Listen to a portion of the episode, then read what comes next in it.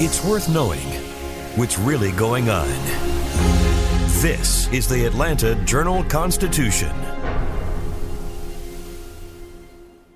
Donald Trump has been indicted in Atlanta. We have so many court dockets to follow, but we haven't really seen anything yet. The Atlanta Journal Constitution has covered every moment of this historic case. I've been writing about this investigation for two and a half years. Our team is led by reporters Bill Rankin and Tamar Hallerman. Follow our coverage on AJC.com and listen to new in depth episodes of the award winning podcast, Breakdown The Trump Indictment, only from the Atlanta Journal Constitution. You all can learn something new by subscribing to the Atlanta Journal Constitution's new newsletter called Unapologetically ATL. It's all about the people, the events, and the entertainment happening in metro Atlanta that black people might want to know about. So subscribe today at www.ajc.com slash unapologetically ATL.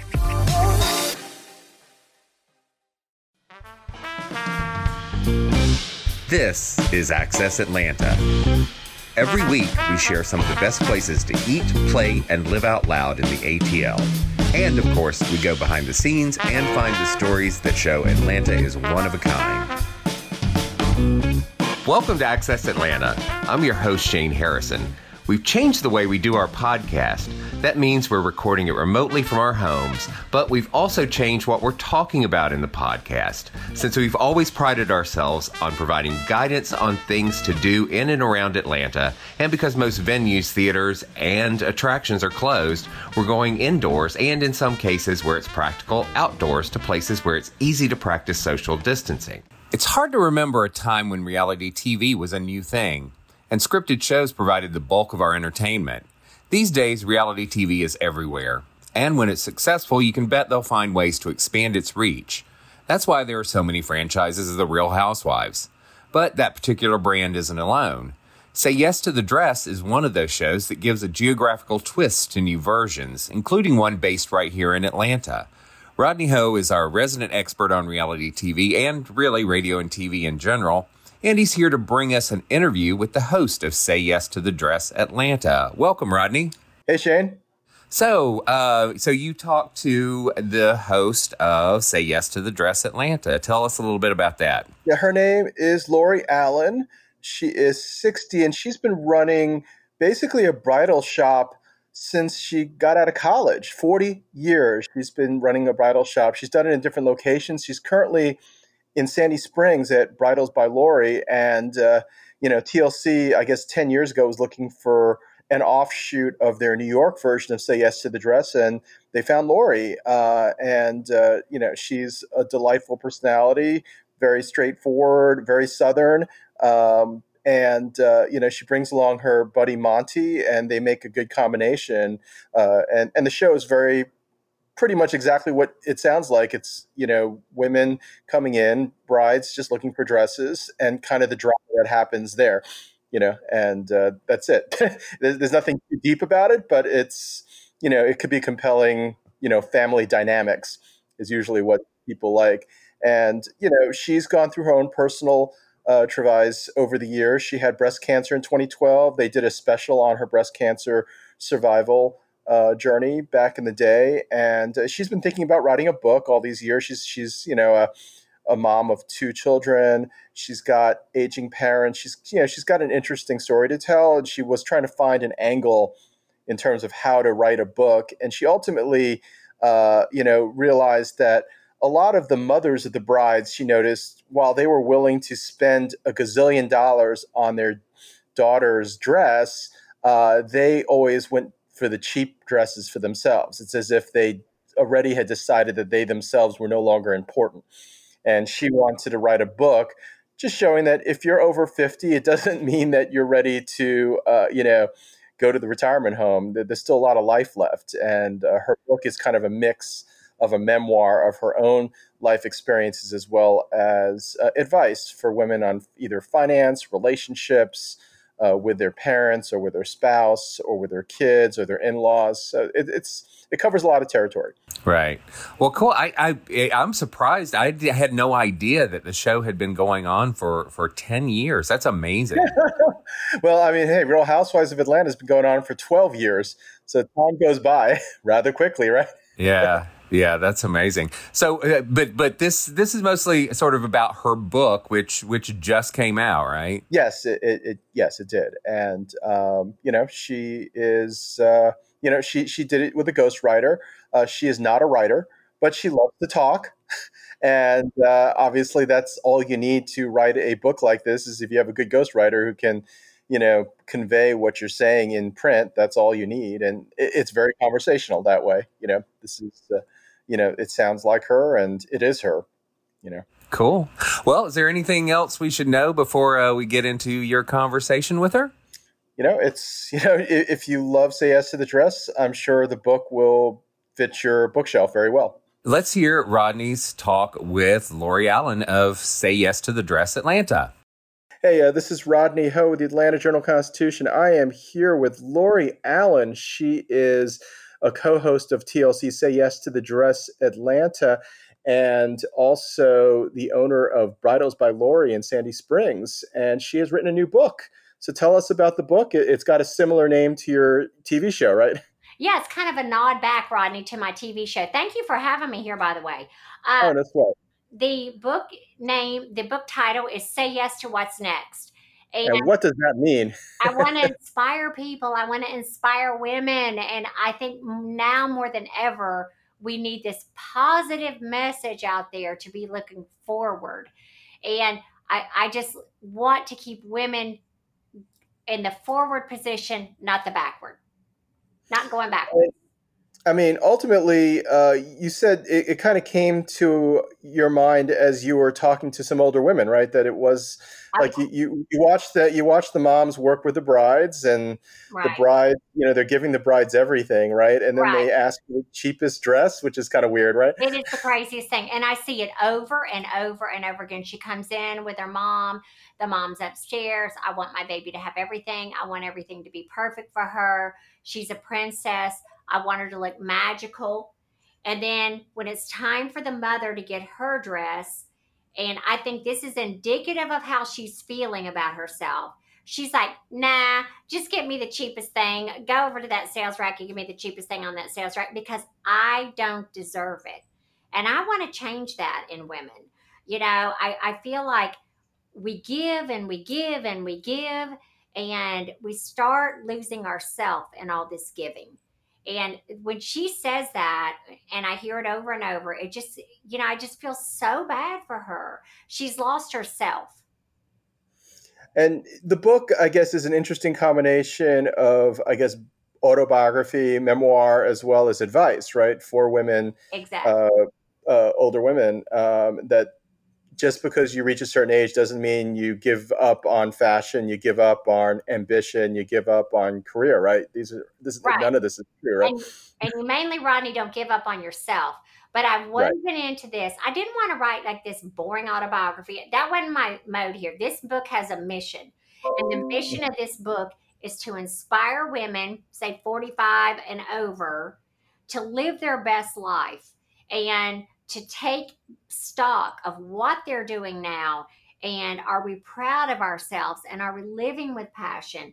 So i i have intertwined stories about my life in here and i don't ever say i've got it all figured out. I'm trying and i'm a work in progress but i i take stories of what's happening here and what i've been through and what i've learned from it now, I mean, you, uh, uh, not, not to say that you don't have an interesting life. I mean, you literally uh, started your bridal shop right out of college, yeah. and you've been working. Uh, you've been working as an entrepreneur for nearly forty years, which is quite astounding. Correct. For anybody. you, you know? know? what? I've been in bridal. This December will be forty years. I started in Sandy Springs, so I'm Atlanta girl, and uh, across the street from where I am now, in a thousand square feet.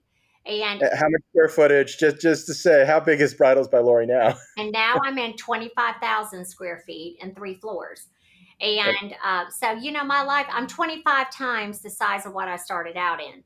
yeah, I can put it into perspective that way. But oh, for sure. it's not been easy. I'm, I'm never, I mean, I admit it totally in this book. For years, I didn't make any money in this business. And I put what little bit I made right back into it, feeding my dream, you know, feeding, feeding, feeding my dream.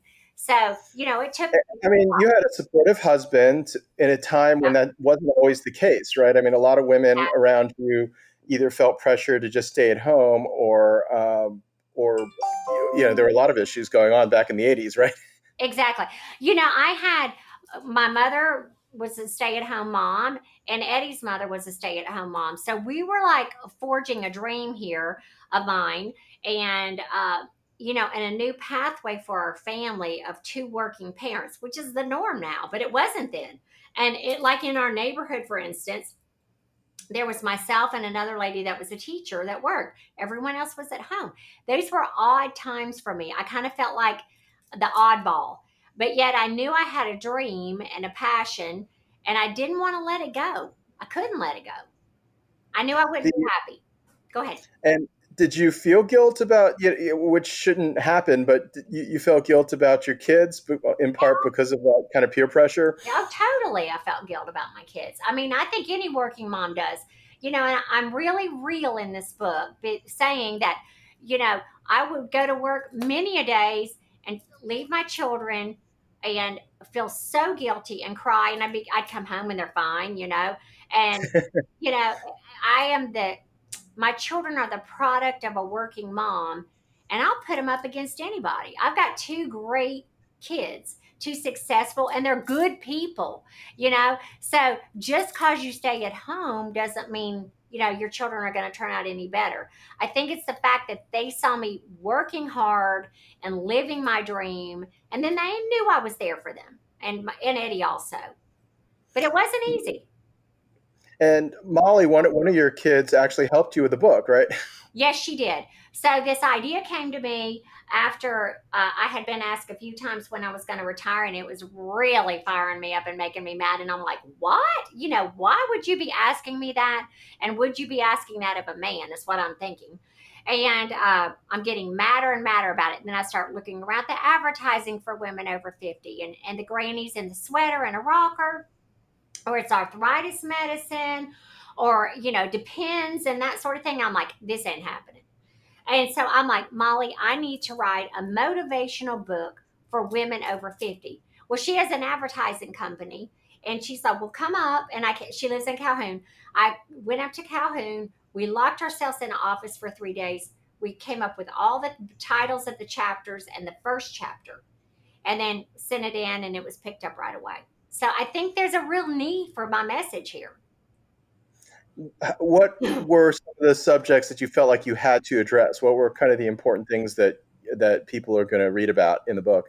Well, I addressed things, Rodney, that were important to me because I, I mean, although I've been on TV and I have a business, I'm a mom and a working mom and a grandmother. So I addressed things that were important, like aging parents, and that's been like the number one chapter in the book right now is parenting parents you know, it's a very tough time as our parents age to see that happen and to guide them and keep their respect. I mean, it is just it's something different every single day.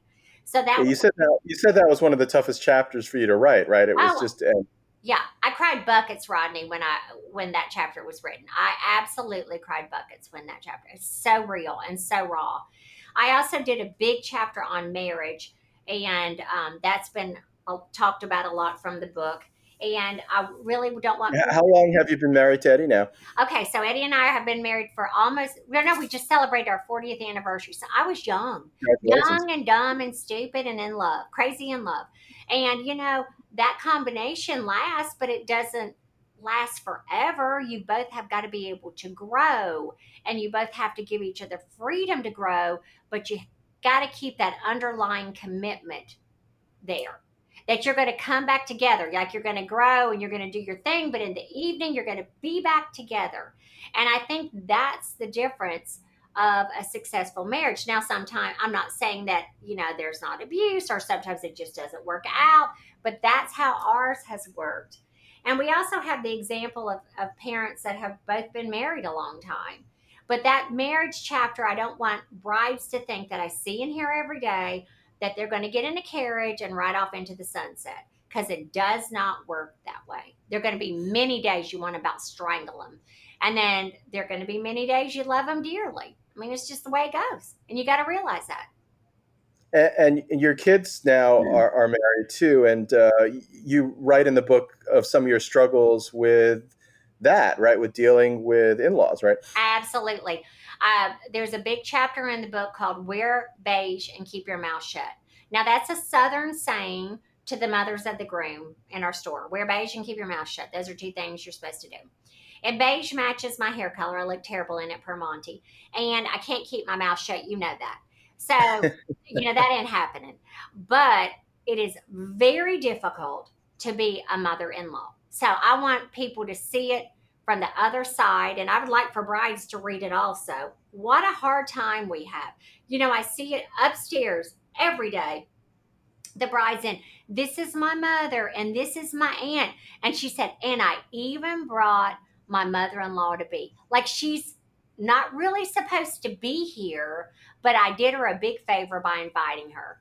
You know, I think that's the way we're looked at as mothers of the groom. And, you know, we got to change that because that's not right. You know, you're marrying into a new family and you've got to be able to embrace that new family.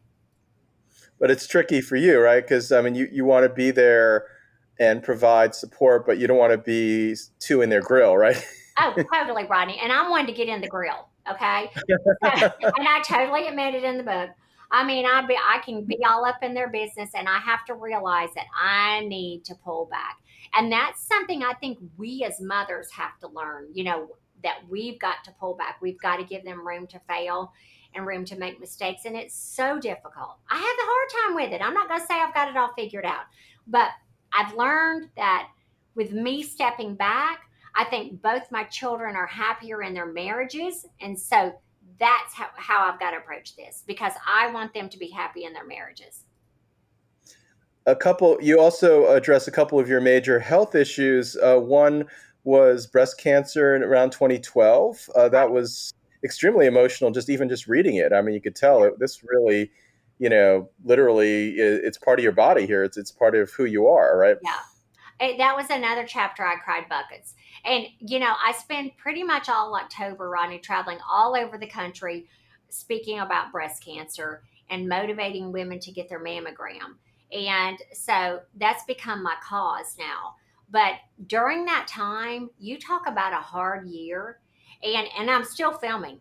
And you know, you can't cover sick with makeup. I could tell exactly when it was by looking at it. I mean, I felt so bad. And, you know, it's just a super hard time. I ended up having two surgeries first a lumpectomy, then I still had cancer. So then I ended up with a double mastectomy. You know, the tamoxifen, excuse me, the uh, physical therapy, all that. And, you know, it takes a, at least a year out of your life. And it's a really tough year. But, you know, looking back on it, I'm proud of how I handled it. I did not let myself come unglued. Did not. That that's very impressive. Mm. And uh, and TLC actually did a special on it too, right? They they embraced yeah. it themselves, right? They did. I contacted them a couple of weeks after I was diagnosed because Molly and I were talking about it. She's like, "Mom, you've got a huge platform for women." and you need to share your story. So we shot Say Yes to the Cure Lori's Fight, which won a Real Screen Award. Uh, and we had a great viewership that night. And I do truly think from those two specials, in fact, I know that we've saved some lives. You know, some women had the mammogram that normally wouldn't, and, uh, you know, and they were less afraid. You know, I, I hope that of anything about my breast cancer journey, people will realize that I'm the biggest chicken in the world. And if I got through it, you can too. That's wonderful. And then you already had the book all set to go, and then something bizarre happened last spring, right? I think it's been reported quite a bit that yeah. Uh, you had uh, not just a slip and fall, but a sort of slip and smash into your face situation, right? Exactly, a face plant. We face were plant. Uh, we were filming. That's my initial chapter of the book, um, when life gives you a face plant and we were filming, having a great day. This just shows how quickly accidents can happen too, Rodney. I'm having so much fun and we're laughing and cutting up and we're shooting the opening scene of the show and a train was left on the ga- or on the ground and it was it was sequins, okay, so slippery with tulle under it and on top, and it matched the floor exactly. And I take a step and I'm like, oh my gosh, this is going to be bad. I knew when I stepped because it was just, I couldn't catch myself. And I'm like, drop to your knees, drop to your knees. And I actually landed on my face and I cut my eye, knocked myself out, broke both wrists, had a plate and nine screws put in my right wrist, and then broke some ribs. So I was banged up. And that was a time where that I had to rely on everybody around me. You can imagine with both arms in cast for weeks, everybody around me to do everything, and I mean literally everything for me. Yeah, I mean you couldn't even flush. You couldn't even flush a toilet, right? couldn't flush a toilet. Couldn't brush my teeth. Couldn't Ugh. get in and out of the shower. I mean, you are totally, totally And you are such an independent woman. This must have driven you mad. drove me crazy. And I was Yes. determined, you know, to get better at physical therapy. I pushed myself. I really pushed myself. I just was not going to have it. Now, Were they worried you were pushing yourself too hard or too soon, or did you have to sort of moder- almost moderate yourself so you didn't get ahead of yourself? Yeah, I think my wrist would not let me push myself too hard because they were so badly broken that, you know, from then I, I would have to pull back because I would have pain. And I still have some wrist pain. I'm not going to say they're 100%, they're not. And uh, still to this day, there's pain and, and, you know, and the fact that I can't do a lot of heavy lifting right now still. But I'm trying, I'm working on it. yeah, you found out you had some osteoporosis, which may have made your bone breakage even worse, It right? may have, you know, they can say for sure, but I kind of think so. You know, when you take the pills that take all the estrogen out of your body for breast cancer, you're going to have some breakage. You are uh, brittle bones, brittle bones. brittle bones, and, and you don't. I mean, you don't look brittle at all, so that it's almost hard to believe, right? I really don't. I really don't. And I don't look sickly. You know, I'm I've always been very healthy. So for these kind of things to happen to me, it can happen to anybody. Because even when I got breast cancer, I'm like, I don't look sick. I didn't at that point in time. You know, after all these treatments, of course I did, but I did not look sick. Breast cancer is sneaky. Ugh, well, I'm glad. You you know, it never hurts to keep bringing it up, right? No. There's always women out there that need to be told, right? Exactly. If I reach one person, I'm doing good. I'm doing good. Well, how's how's the pandemic been for you guys? It's a standard question for all of us to Um, ask at this point. The I, I know you guys closed for several weeks, and that was kind of scary, right? Yes, we were closed running for two months. Um, it was super scary. I've never closed the store longer than a day or two, and that would be for snow, which was probably only three flakes in Atlanta, but still. And uh, so we were closed for two months. During that time, we had to figure out what our new normal for bridal gown shopping was going to be. And we had to put up the sneeze screens and figure out how we were going to reopen and how we were going to wait on brides with masks, taking temperatures, limiting the number of guests. Somebody in the guest party has to dress the bride now. I mean, it is wild. I never in a million years would have imagined that 2020 would go to this. You know, we would we would be And you are a hugger. I mean, you oh, are Oh, yeah. very much. This must be the hardest thing for you to meet people, meet brides, and you can't hug them. I have the hardest time. I'm like a touchy person. Like I'll put my Yes. arm around you, I give you a hug, you know, because I'm consoling a lot. And then I'm celebrating with them when they find their gown. And you can't even like get near them to get a picture. We have to like put mannequins between. It is wild. It is a Yeah. wild ride right now. You know, and I think But you're getting business, right? I mean, brides are still coming in and buying dresses, right? Yes, they are. And I'm so thankful.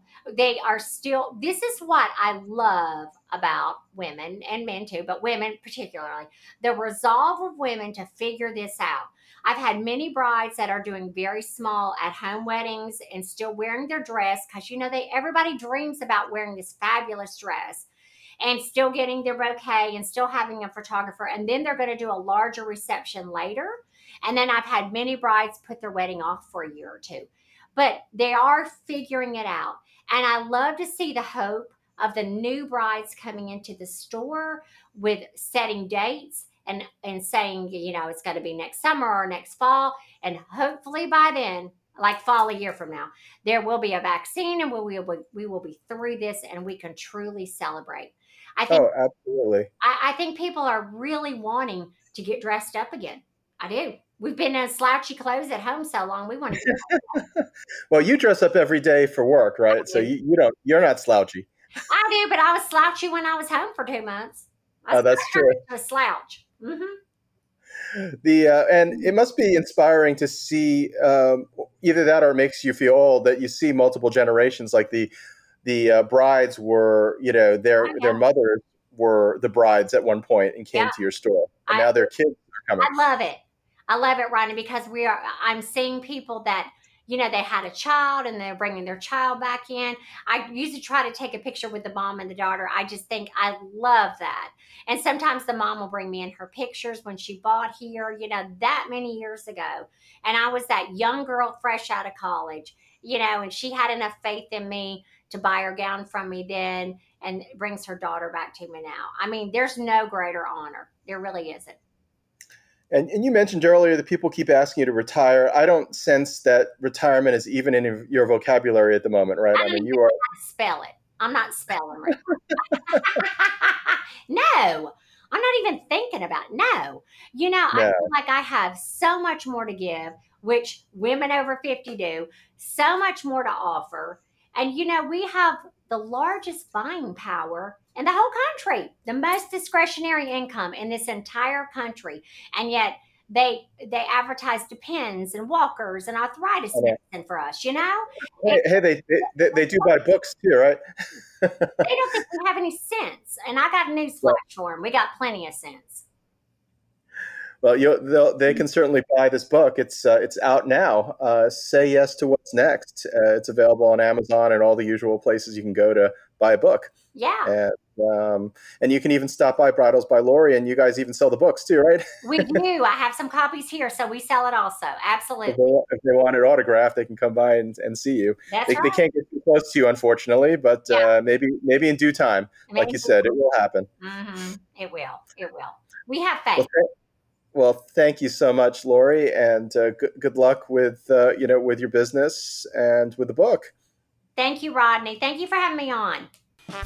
There's nothing normal about our new normal, but AJC.com is the same trusted source you've always had. And we have just as much great content, if not more. That's why each week I'll highlight my personal picks for the best things to do, see, and experience. And the stories are easy to find on AJC.com. Are you missing traveling? While some folks have to get on a plane for work or for family emergencies, many are avoiding it. Get a taste of what you're missing and take a virtual trip with travel shows on TV. Rodney Ho has a few suggestions for exploring the world from your sofa, including the environmentally focused Down to Earth with Zac Efron on Netflix. See what else he recommends on the radio and TV talk blog at ajc.com. Local arts organizations are struggling to stay afloat, but there is some relief on the way.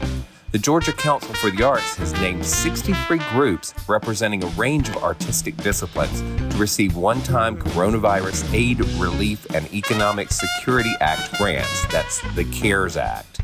The AJC's Rosalind Bentley gives us an update on the distribution of those grants, including a link to the full list of recipients. Go to ajc.com to read more. The Atlanta based Southern rock quintet Blackberry Smoke was just planning to shoot some video at the recently reopened Capricorn Sound Studios in Macon. Instead, they recorded a new six song EP that celebrates their Southern rock roots. Live from Capricorn Sound Studios was released in June, with proceeds benefiting the Recording Academy's Music Cares COVID 19 Fund. Melissa Ruggieri talked with the band's singer and guitarist Charlie Starr about the recording, which includes an appearance by Duane Allman's hollowed gold top Les Paul guitar. Find out about his experience and which classic songs the band revisited in Melissa's interview on the Atlanta Music Scene blog at ajc.com. Sadly, our current pandemic situation has brought about the permanent closure of many local restaurants. Some of them are closed for dine in service and rely on curbside takeout, but some have been unable to weather the crisis. This week, we found out that Gio's Chicken Siciliana, the popular chicken concept from Antico Pizza owner Giovanni Di Palma, will not reopen at the Battery Atlanta at Truist Park. It's one of many that have already closed their doors. Our dining team is keeping you informed on restaurant closures and reopenings at the Atlanta Restaurant Scene blog at ajc.com. And the AJC is dedicated to keeping you up to date with all the latest event cancellations and rescheduling. Stay in the know at ajc.com.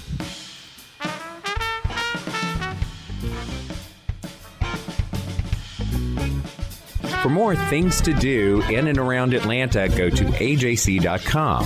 Our senior editor is Nicole Smith, podcast edited by Bria Felicien. Music by Bo Emerson and Billy Gewen, and I'm your host, Shane Harrison. Join us next week for more Access Atlanta.